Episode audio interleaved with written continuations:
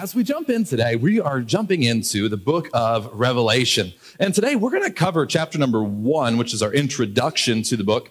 And um, I was trying to think of um, a title for um, this message, trying to think of how to kind of uh, put that down. And then I thought, I thought, how often do you get to, does a pastor get to preach a sermon and title it The Apocalypse? So I thought it sounded good, so we're going to go with it. Um, and it's a biblical word. In fact, we're going to get to learn here in just a moment. Now, the book of Revelation is a, it's just a fascinating, um, fascinating book. How many of you, when you open up or when you think of the book of Revelation, you think, um, you think uh, some, maybe it's mysterious. It's kind of a mysterious book. Some of you, um, how many of you open the book of Revelation, you understand all of it perfectly clear? All right. I was looking because I was going to call you up here and you know it.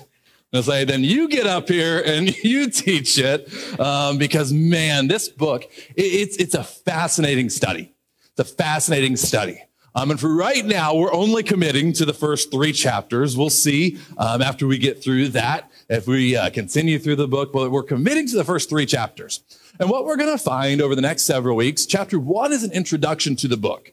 Um, this gives us some of our concepts and ideas that we want to take and translate step by step through the process. And then chapters two and three are seven letters that Jesus has written to churches across the known world of the time, specifically seven churches in Asia Minor. Um, as we begin this study, I kind of want to throw this question out to you. Have you ever been misunderstood? Any of you ever been misunderstood? Only a few of you. Someone say every day. Wow.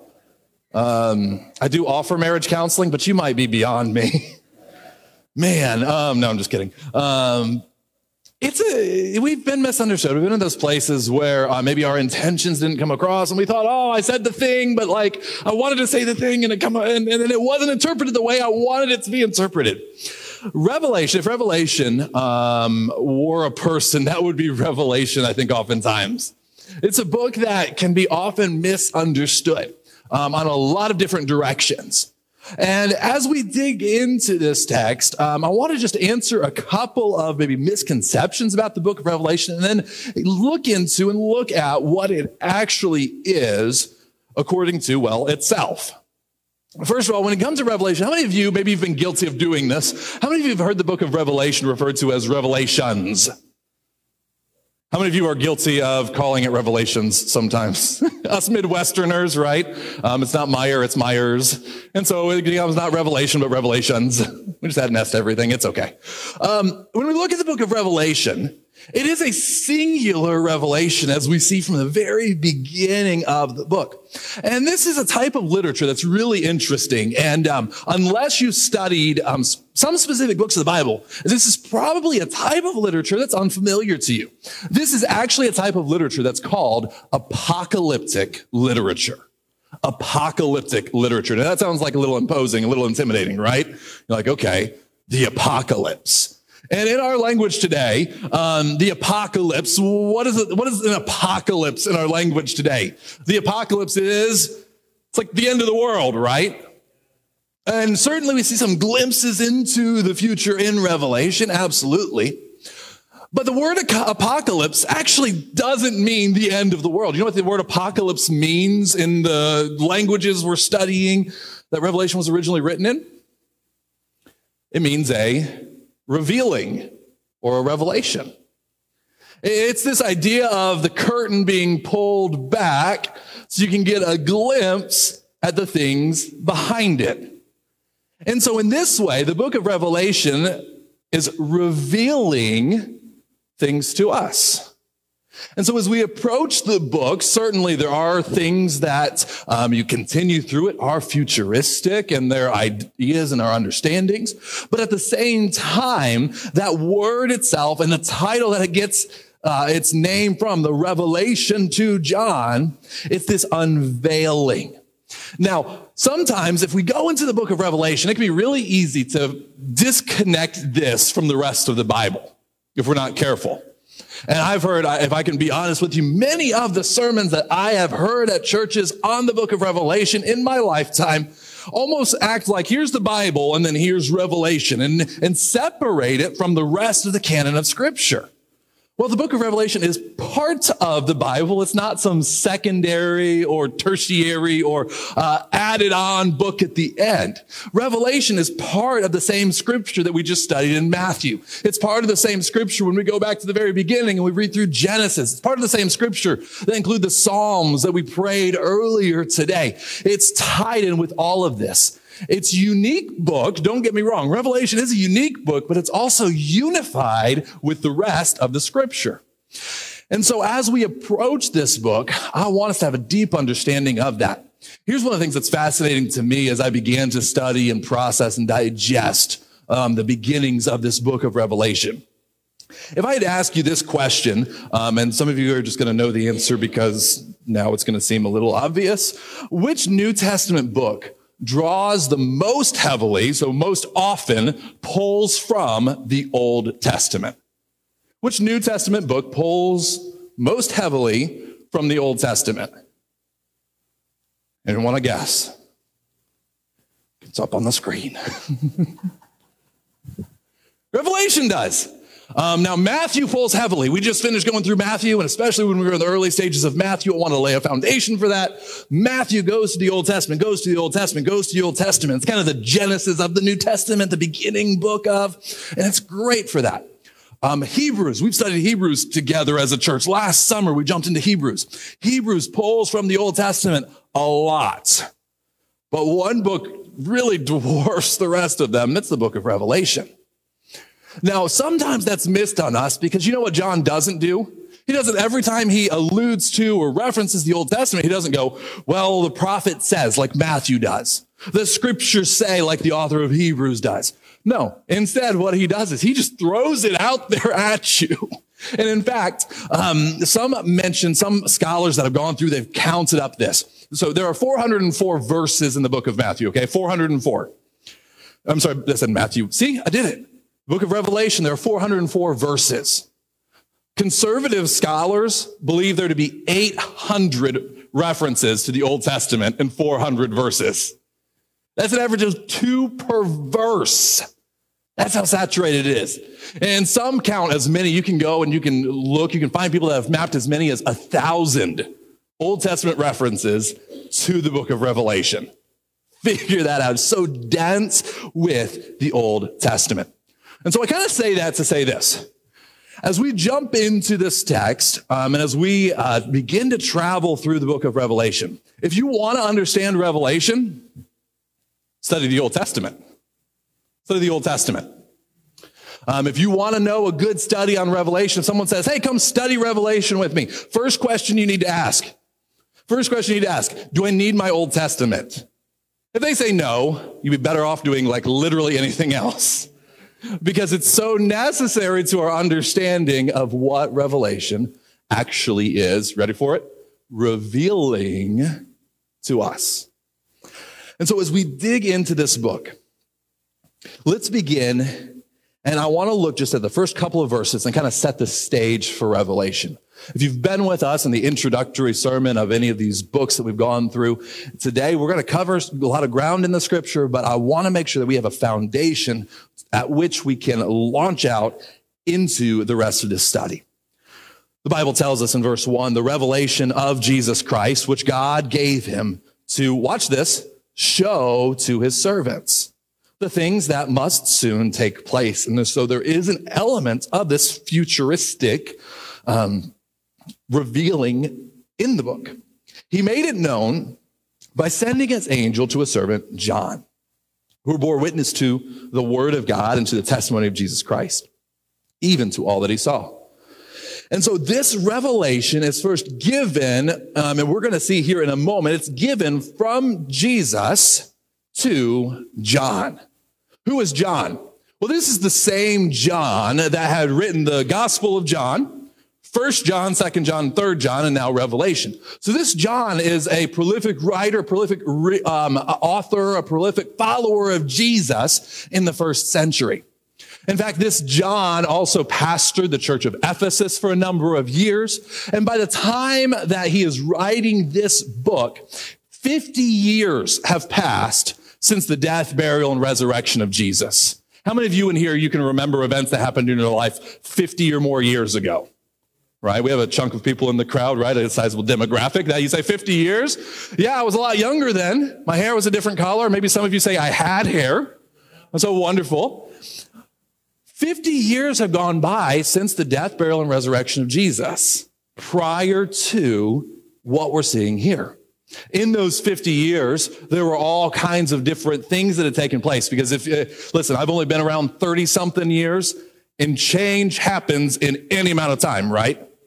30 years, 20 years, 10 years, 50 years, by all means, change has taken place. And within this empire that Christianity is growing and people are becoming followers and disciples of Jesus Christ, what we find is we find that multiple different, um, how do I want to say it, regimes have cycled through the leadership of the empire of Rome, which was the head of the ancient world, the world that this is all taking place in. One of the best known of those was a man by the name of Nero. Nero. Anyone familiar with Nero? Um, we see a fun depiction. In fact, we live in the Detroit metro, right? We're um, out of Detroit. There's a famous company that uses a little Nero-ish figure, right? We have a little Caesar's pizza little like a cartoony kind of drawing of this emperor. Nero, um, if I can just say this really, really gently, Nero was a terrible human being. um, Nero hated the Christians. And in fact, just unleashed this wave of persecution. At one point, Rome was burning. And you know who Nero blamed for all of it? When many scholars today believe that Nero was responsible for the fires themselves. Uh, Nero said, Oh man, it was those Christians again. So uh, it began, even scholars of the day would say, they would say things like, anytime anything happens, you know what the cry among the empire is? To the lions with the Christians. Because the Christians were responsible for all of these things taking place within the empire. And so Nero really began a lot of that. There was a great deal of persecution under this emperor Nero. By the time Revelation is written, Nero has passed away. Nero is no longer reigning in um, Rome, and in fact, an emperor that you are probably less familiar with unless you've studied Revelation in its context, an emperor by the name of Domitian. Domitian. And so the day in which John is recording this apocalypse, this event of Jesus Christ, the emperor at the time, his name is Domitian. And we'll talk more about Domitian in a little while, but let's just suffice it to say Domitian was no friend of the Christians either. Domitian was also, in fact, if the persecution of Nero is a scale of one to 10, it's like a seven, Domitian's like a nine. He does not like these Christians. And in large part because of the fact that Domitian revered himself as a God, a God which the Christians refused to worship. And so Domitian immediately set himself at odds with the Christians in the empire. As we get into this book, we're looking at a group of people amidst all of the change and the tumult and the uh, hardship of the days. We're looking at a group of people that are being written to that needed comfort, they needed stability, they needed something to hope in because the world was changing and it was changing drastically. And in the middle of all of this, these believers in Jesus Christ needed their attention to be called to something that is always constant. Does that sound like any of us today? Does that remind you of any cultures or any places in the world? If you have a pulse, the answer should be yes, because it's the world we live in constantly. It's been the case for millennia and it will continue to be the case. It absolutely is the case today. And so as we jump into this book, here's what I want us to understand. Revelation gives us eyes to see what God sees. Not in totality. It doesn't give us some sort of magical omniscience, but uh, it's kind of like um, maybe you play hide and seek as a kid. Um, in fact, one of my kids was playing hide and seek in here. So if there's a four year old underneath any of your chairs, please let us know. When we play hide and seek, especially as kids, maybe you hid in the closet and you could kind of see through the cracks in the doors and you saw these things moving and you couldn't see all the detail, but you had a sense of the thing that was on the other side. You knew who was coming into the room. You got a glimpse. That's kind of what Revelation is like for us as we dig into it here together. So as we jump into the book of Revelation, I want to begin in verse number one. Let's read through this again. And I, specifically, I want to go through um, verses one and two, and then we're going to see, we're going to press into what's being revealed to us. First here, the revelation of Jesus Christ, which God gave him to show to his servants, the things that must soon take place. He made it known by sending his angel to a servant, John, who bore witness to the word of God, to the testimony of Jesus Christ, even to all that he saw. And so as we begin to kind of understand this book, he says it's the revelation of Jesus Christ. Now, here's the question. Um, is this the revelation of Jesus Christ, meaning it's the revelation from Jesus, or is this the revelation about Jesus? If you studied the Bible um, with me for any length of time, Um, when we come to these kind of paradoxes and it's like, oh, well, there's a couple different things on the table here. Um, what is my most common answer to that dichotomy? Yes. Yes. So is this from Jesus or about Jesus? Yes. Yes, it is. It's both and. And so as we jump into it, it's this thing that has been revealed. But watch as he says in verse number three, blessed is the one who reads aloud the words of this prophecy. And blessed are those who hear and who keep what is written in it, for the time is near. And so he's writing of these things. Another phrase that gets used in this book is things that must soon take place. And so there was an element that is at minimum futuristic to the readers hearing it here. And there's certainly things that are futuristic to us, even reading it thousands of years later. Sometimes people want to argue that this book is only futuristic to the original audience. They say, look at that word soon. 2,000 years isn't soon, but if I can remind you that God's soon is a lot different than my soon and your soon. Jesus said, behold, I come quickly, right? Um, and Jesus has not returned yet. So he lied. No, Peter actually tells us this. He says, listen, to the Lord, a thousand years is as a day and a day is as a thousand years. And so you know what that means? That means for us today, it's been about 2,000 years since Jesus walked on this earth. Um, if 1,000 years is as a day, then in God's timetable, we're looking at what? Two days. You and I, it feels like an eternity. But to God, two days. Time has passed, surely. But that's not the same thing as this not being true according to God's word. What is he saying when he says it's soon? He's speaking to the imminence of these things that are going to take place. These things are coming next. It's coming down the pike. We have to, as believers, be prepared for the things that are being revealed to us. And that's why, as we look at the things, what is being revealed within the revelation, the book of Revelation shows us, first of all, the urgency of our mission. The book of Revelation shows us the urgency of our mission. This is the reason for the blessing here in verse number three. As he says, blessed is the one who reads aloud, blessed is the one, are the ones who hear it, and blessed are the ones who keep what is written in it. And so there are blessings associated with the book, the honor of God associated with the book in some key ways. First, to those who read, this is the messengers to those churches. Likely these were the pastors, the primary teachers and preachers coming and faithfully taking this revelation that had been given to them, as we're going to see in a few minutes. And then there's a blessing to those who hear. Those are the ones who kept attention and listened and digested the words that they were hearing as this letter was being written and read now to them. And then finally, to those who keep it. Keep means there are certain imperatives. There are certain things that must be done as a result of.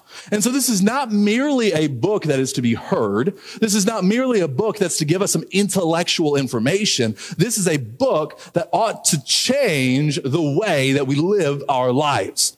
And in that way, this blessing of the book is the reward of faithfulness to the one who is being revealed.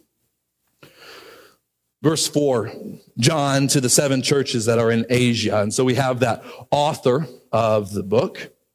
And then we also have the seven churches that are in Asia. Grace to you and peace from him. And we'll get to those seven churches in a moment, what those are, who those are. But this is the original audience of that book. From the seven spirits who are before his throne and from Jesus Christ, the faithful witness, the firstborn of the dead, the ruler of kings on the earth. And so John immediately, as he begins to uh, read, Watch in verse, watch as we continue verse number five. To him who loves us and has freed us from our sins by his blood, made us a kingdom, priest to his God and Father, to be glory and dominion forever and ever. Amen. Behold, he is coming with the clouds. Every eye will see him, even those who pierced him. All tribes of the earth will wail on account of him. Even so, amen. I am the Alpha and the Omega, says the Lord God, who is, who was, and who is to come, the Almighty. And so multiple times there in those verses, you see what's being said? He's coming. He's coming. As Jesus is being revealed, he's being revealed in the one who is going to return to fulfill the promises he made and for his people.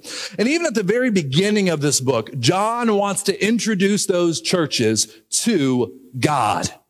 If you look at the very beginning here specifically, he says, this is from the one, from him who is, was, and is to come.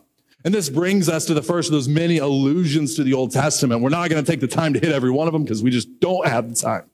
But here what we see is we see this reminding us. It ought to remind us back to Exodus chapter number three. In this time that God has revealed himself through a burning bush to a man by the name of Moses. And he says, Moses, my people are slaves in Egypt. Go to Egypt and bring them out of bondage. And Moses says, well, who sent me? When they're going to ask, they're going to say, which God? And what am I supposed to say? And he says, Tell him, I am has sent you. Tell him, I am has sent you. This is a state of being. Uh, I am is his name. I be. I exist. And here John says it a little bit differently, but who is he being revealed as? The one who was, is, and is to come. Not only that, we continue in this passage. Watch here as we walk into these next couple of phrases. He goes from there and he says, from the seven spirits who are before his throne. And many people have hypotheses about who these seven spirits are. What is this referring to? Um, I think that the clearest allusion to this comes from the book of Isaiah, chapter 11, verse number two. And you know who he lists? He says these are seven, the seven spirits are. He's actually talking about the Holy Spirit of God. And so he reveals this is the Holy Spirit and he lists seven qualities that make up the perfection of the Holy Spirit, who is a person and part of that Trinitarian God. And so we see the Father, we see the Spirit, and then finally, who does he mention here? And from Jesus Christ, the faithful witness, the firstborn from the dead. And he begins to list all of these qualities, which here's what's amazing again. You know where John's getting these qualities from? Anyone want to guess? The Old Testament. He's going back here and he's saying he's the faithful witness. Isaiah 55, if you want to keep a record. He's saying he's the firstborn of the dead, the ruler of kings. That's the 89th Psalm. He loved us and freed us, Leviticus chapter 17. He made us a kingdom and priest, Exodus 19, Isaiah 61. He's coming on the clouds, Daniel 7, 13. The tribes of the earth will wail, Daniel 7, Zechariah 12. And so all of these descriptors, the way that he's presenting Jesus, you know where he's getting these ideas from? The scriptures. And he's pulling back these things and he's reminding those who are reading this letter the same God who gave us these promises yesterday is the same God who is keeping them today. And so he's attaching them to the history of the church and of their faith. You see what I mean by being saturated in the Old Testament? So, so far we have made it through, uh, what? Six verses? Um, not even six verses, right? Uh, we it through five verses and we have about a dozen allusions to Old Testament scriptures. So I think you get the point. We're going to slow down on that so we can get through the rest of this passage. What does he say as he reveals this God of the scriptures? Verse 8, he says this I am the Alpha and the Omega, says the Lord God, who is, who was, and who is to come, the Almighty. When he makes that statement, Alpha and Omega, these are the first and the last letters of the Greek alphabet.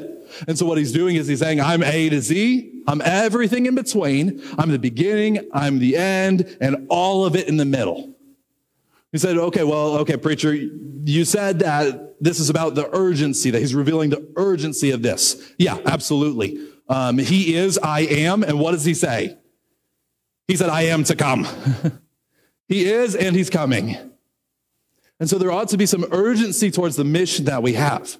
What would happen if God were return today? Will he find us laboring and working and doing the mission that he has given to us? See Matthew 28, last week's sermon, if you were here with us. All right. he gives us this mission to go and make disciples. That's what we're called to. That's why we're placed on this earth. And there's an urgency to it because at the end of the day, there is going to be an end of the day. And so we have to do the work of him that sent us while it is day. Jesus' own words from John chapter number nine. So let's continue. Let's go into verse number nine.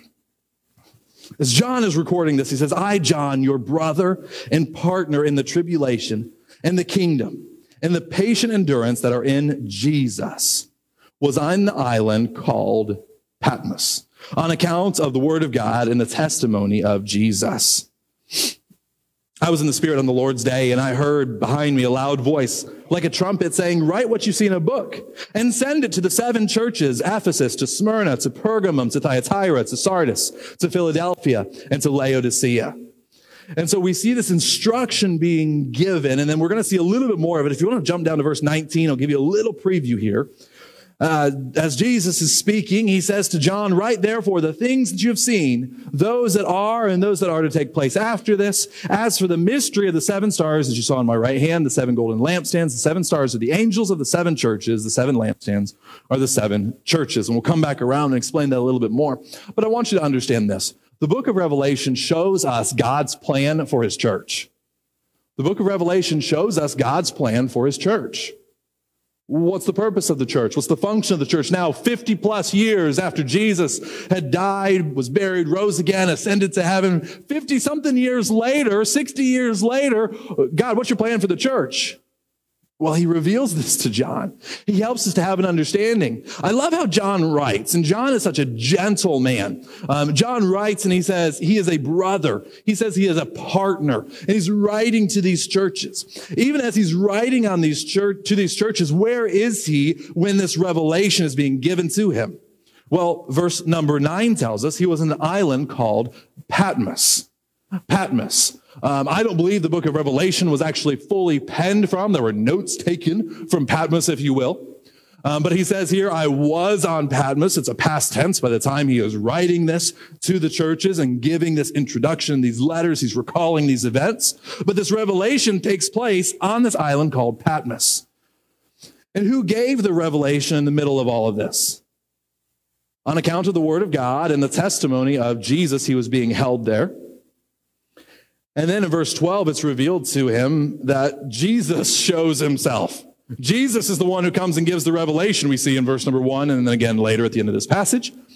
He gives it to John, but not only did he give it to John, in fact, who is he giving it to? Verse number 10, I'm sorry, verse number 11. Write what you see in a book and send it to the seven churches. So Revelation is not merely for John, Revelation is for the churches.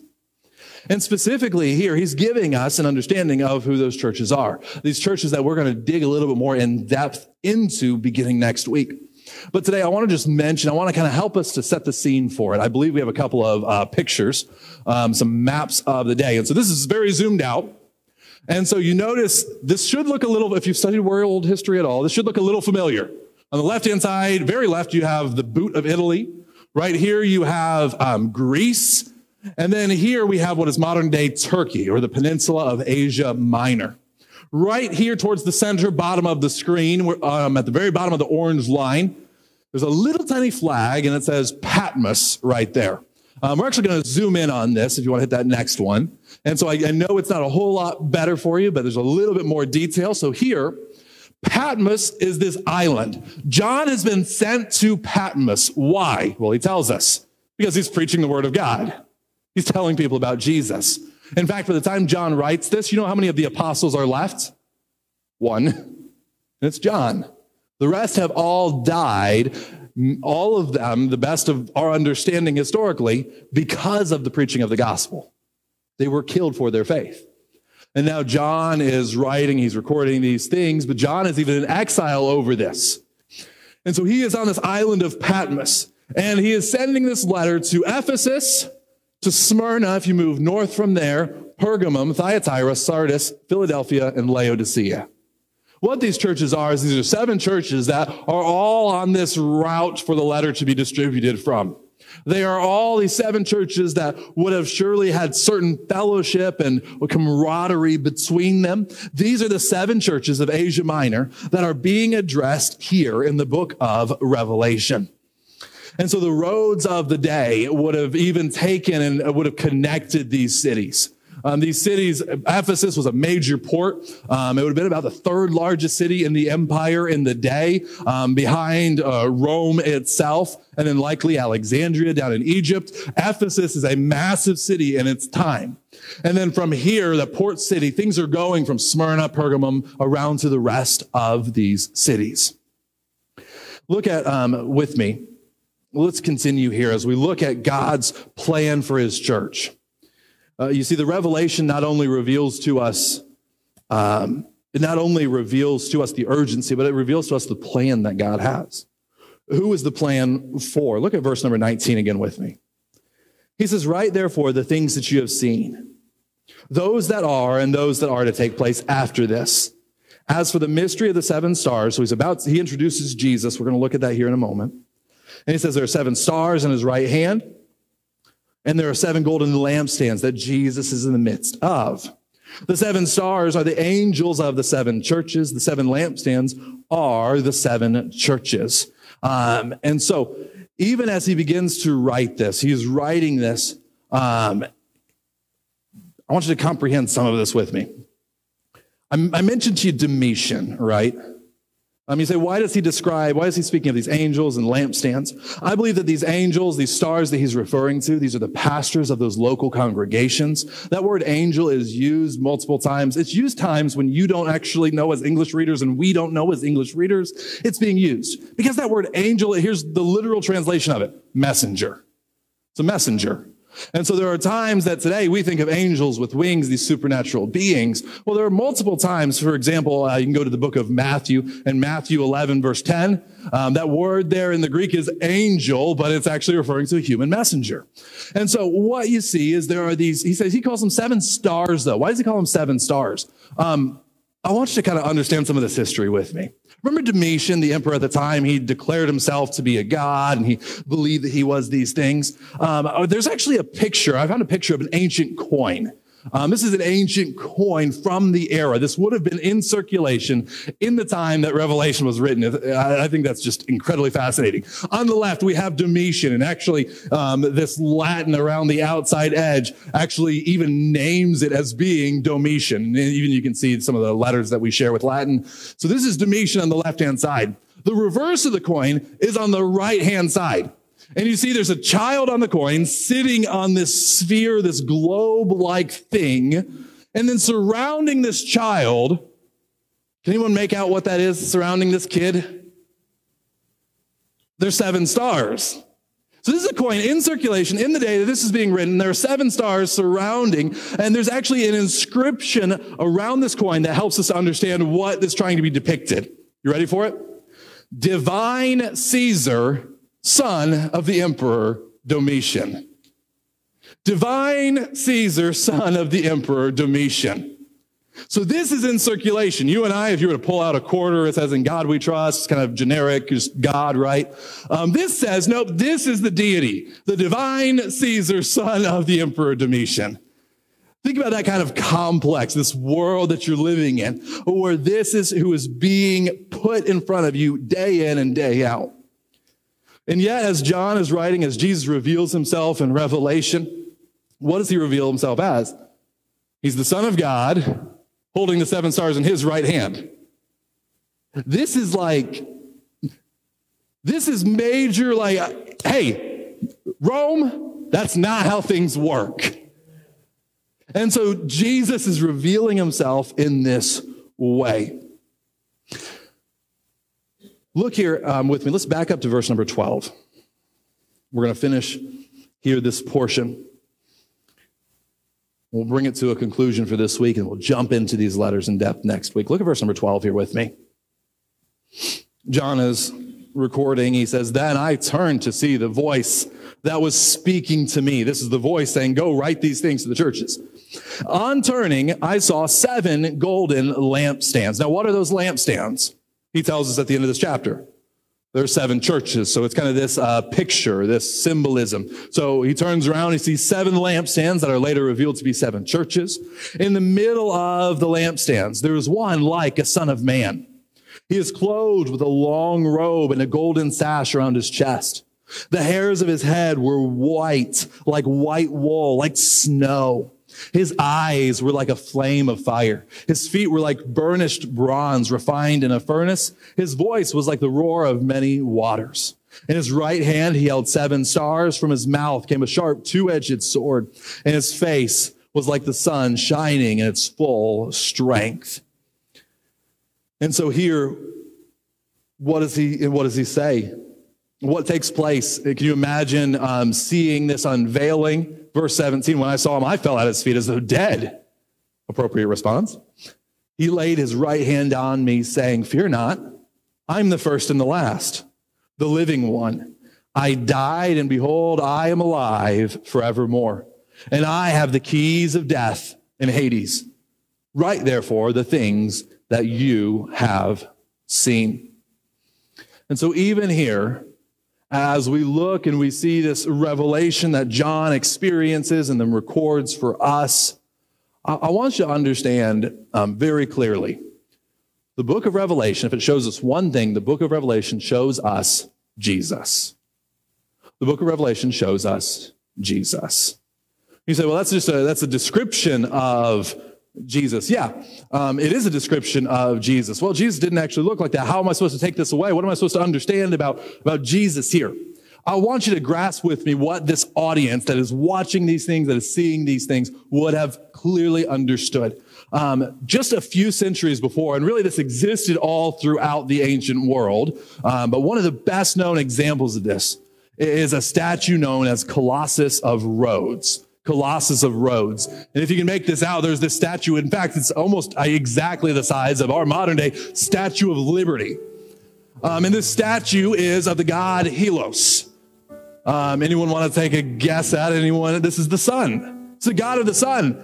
And these cultures would take, each city would adopt these gods and they would raise these gods up and they would have statues that would stand there, um, either at the ports or at the temples or in the markets, at the places where they would go out and they would do business, they would live their lives. These gods were at the center of it and it was their way of magnifying, lifting up, giving glory to these deities, whatever deities they wanted on their side. And so they would look at Poseidon, the god of the water. They would look at Zeus, the god of the heavens. They would look at this uh, Helios, the god of the sun, and they would worship these as deities. Taking the creation and making them into something to be worshiped and to be revered. And if you've ever studied, maybe you've seen the, the picture of um, or seen a statue that is Lady Justice in our American court system, Lady Justice stands tall, and there's this woman who is depicted as um, what does she have most often? She has this scale where she's weighing between good and evil, weighing out justice. Uh, often a sword that is for being able to carry out justice against those who have violated what is right, what is righteous. And then over her eyes is often a blindfolded. So we say, oh, well, justice is blind. It applies to all equally. Well, it's this ideal that is being lifted up in front of the crowd, in front of the people, to be able to say, this is the personification of these things. Well, even here, as we look at Jesus and the way that he is described, he is described as the personification of so many of these things that our hearts long for, our hearts need, that is worthy of his being lifted up. We see he's coming to us with a long robe and a golden sash. This is a mark of a priestly garment. His hair is white and wool like, the personification of the wisdom of God. These flaming eyes, these are eyes that pierce through. They see, they don't discriminate. They know and they see and they understand all. The bronze feet of Jesus that lays out here in the beginning of this book. These are, uh, these are feet that go out and they can crush his enemies. His voice is like many waters. It is severe in his word. His right hand, the seven stars, the angels of the church that he is upholding as he stands in the midst of these churches.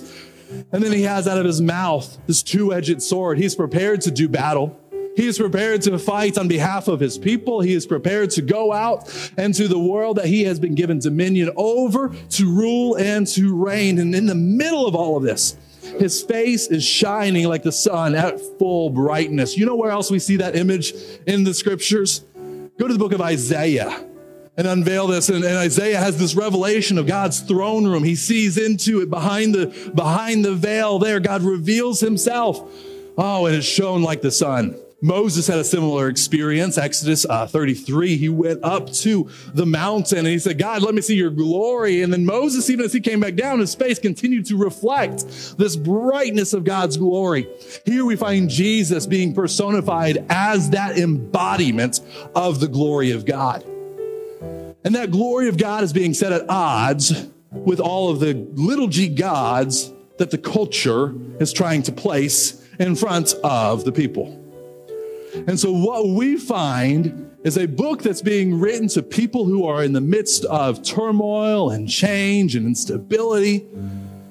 And the fact is, is they could have looked to any of the little g gods and they could have tried to find hope, and many of them did, in those deities. But the thing that they would find over and over again is that those deities have no true power. Why? Because they're creation, not creator.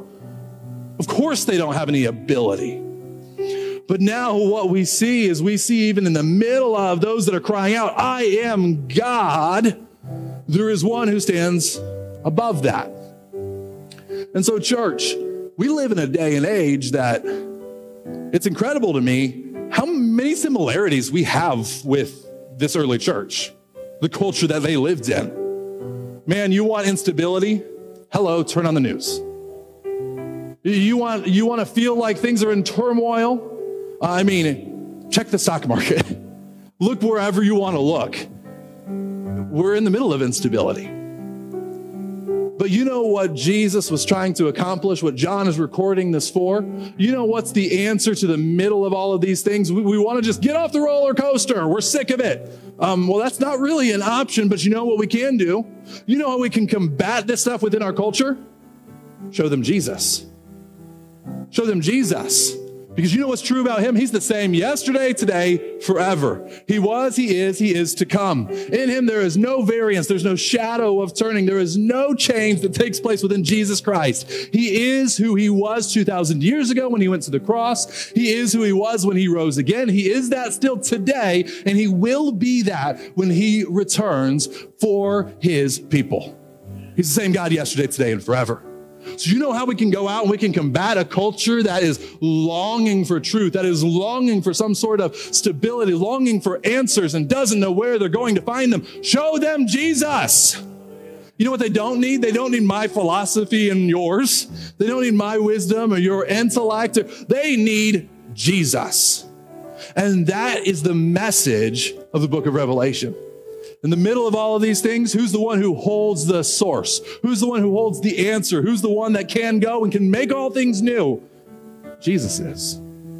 Jesus is. And so as we dig into this study, these are the three areas I really want you to pray. God, help me to see the urgency of your mission. We believe that you're coming soon. Help me to see your plan for your church, the body in which the gospel of Jesus, his death, burial, resurrection for mankind. The body that is called to take that message into the streets, into the neighborhoods, the communities, the schools, wherever we may go. Help us to grab onto that mission, see the urgency, see the purpose of the church. And don't let us go just to bring them to some kind of a, a club or a social gathering. No, we go to show them Jesus.